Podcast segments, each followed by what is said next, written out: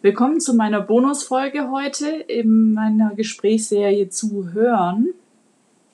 Heute habe ich die Luisa Haas bei mir zum Gespräch, beziehungsweise im Outdoor-Gespräch. Man hört es gleich ein bisschen, da zwitschern die Vögel.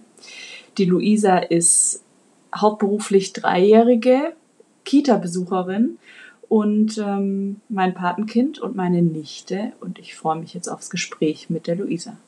Hi Luisa, also mir ist ja aufgefallen während der ganzen Corona-Krise, dass ich es richtig, richtig schade fand, dass wir uns nicht so oft gesehen haben und nicht sehen konnten.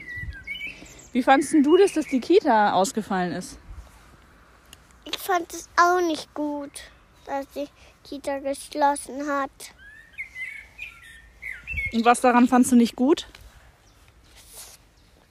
Dass, ähm, dass geschlossen ist und ich nicht mehr rein kann.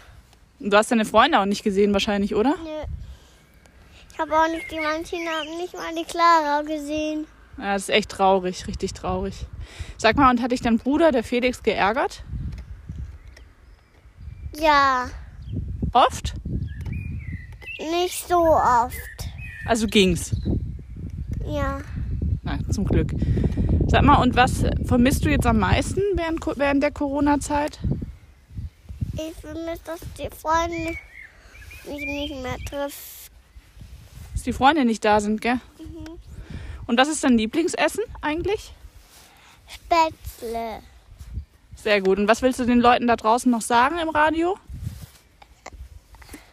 Fällt dir da noch was ein?